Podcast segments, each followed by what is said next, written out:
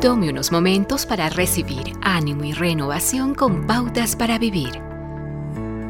La revista del Instituto Naval de Historia narra una historia sobre un capitán que estaba preocupado por las tormentas y la niebla que les impedía ver mientras navegaban.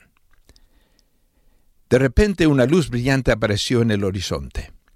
El capitán inmediatamente ordenó que el hombre encargado de las luces envíe el siguiente mensaje. Cambie el curso de navegación ahora. La respuesta que recibió fue, Eres tú quien debe cambiar.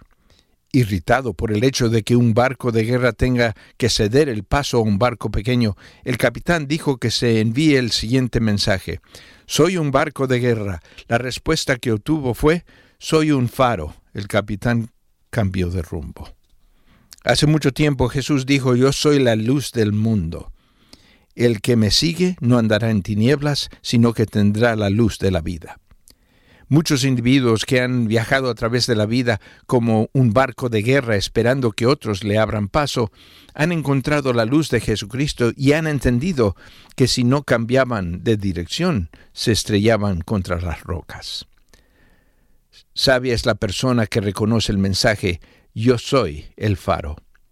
El apóstol Pablo dice que la ceguera espiritual, como una niebla espesa, impide que la persona que no ha sido regenerada vea claramente quién es Jesucristo.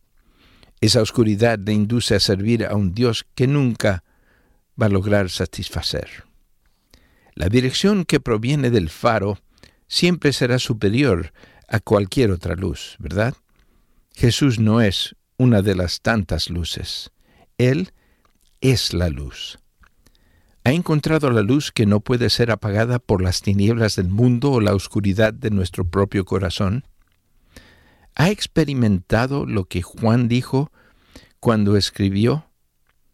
En él está la vida, y la vida era la luz de la humanidad. Acaba de escuchar a Eduardo Palacio con Pautas para Vivir, un ministerio de Guidelines International. Permita que esta estación de radio sepa cómo el programa le ha ayudado.